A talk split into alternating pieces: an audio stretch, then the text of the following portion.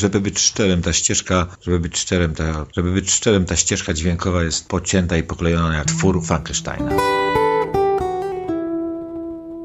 Głupotą jest zaniechanie działania ze względu na ten nieprzyjemny stan niepokoju, napięcia, skrępowania czy też zagrożenia.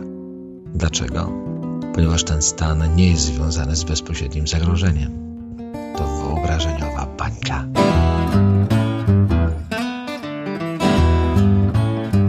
Cześć, nazywam się Paweł Kośmiński, zapraszam na drugi epizod USB.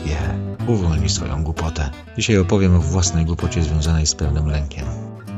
Dobra, jedziemy.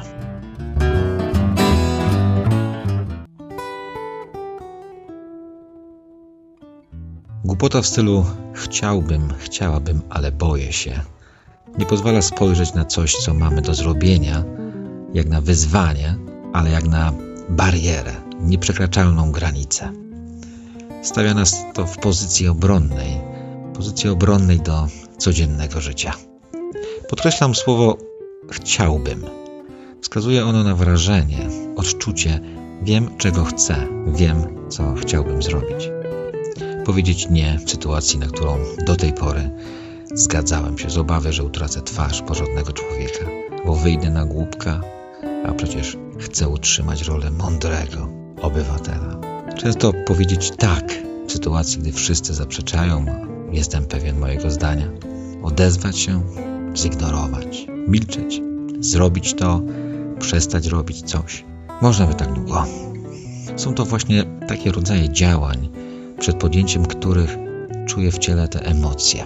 To prawdziwa, nieurojona reakcja ciała, odczucie ścisku w klatce piersiowej, w okolicach żołądka czy suchość gardle, drżenie rąk, nóg, zmiana intonacji głosu. Ważnym momentem jest zauważenie tego odczucia, zwrócenie uwagi na te emocje. Praktycznie to jest podstawa, punkt wyjścia. Jest to rodzaj samoobserwacji, wglądu we własne ciało, a nie tylko bycie zanurzonym we własnych myślach.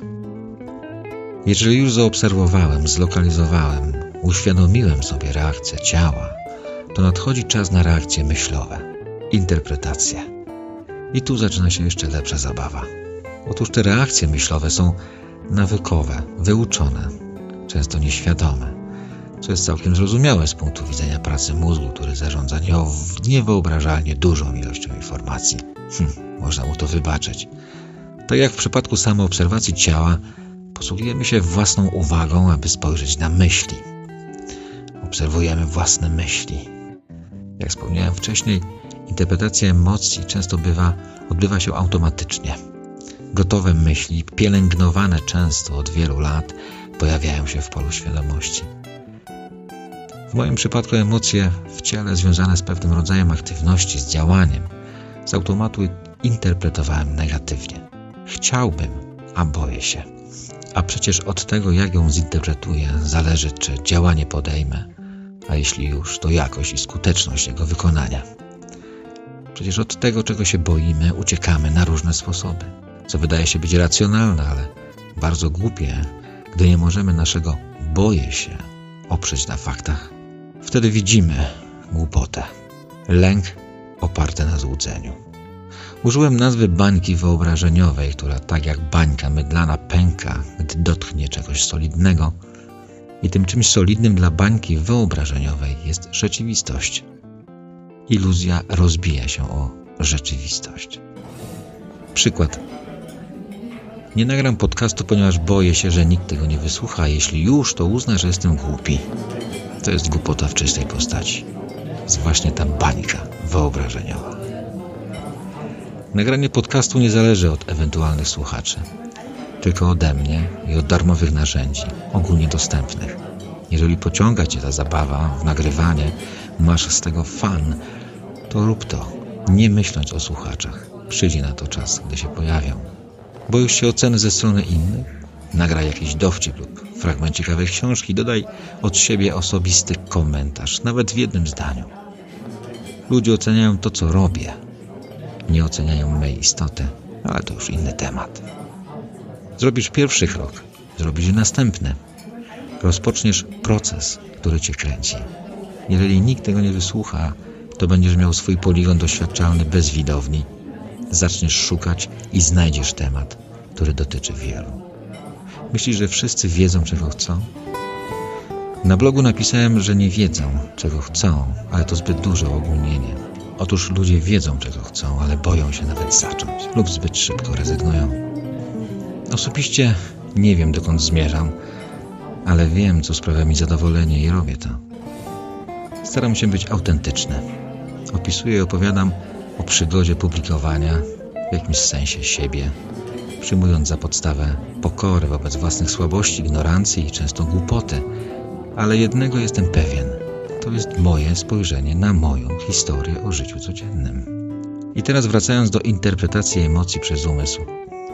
Jeśli jest ona negatywna i wiem, że jest automatyczna, jestem tego procesu świadomy, to przecież równie dobrze mogę nazwać ten ścisk w żołądku ekscytacją. To też urojenie, ale pociąga, motywuje. Świadomie zamieniam chciałbym, ale boję się na nie mogę się doczekać, chcę się sprawdzić. Nie jestem psychologiem, nie mam zamiaru nim być. Opisuję to, co działa na podstawie własnych doświadczeń. Między innymi dzięki zmianie nastawienia umysłu, właśnie poprzez zmianę interpretacji, emocji. Piszę teraz ten tekst, bo od zawsze chciałem pisać, ale bałem się. To była moja głupota, której się pozbyłem. Uwolniłem ją, przestałem pielęgnować.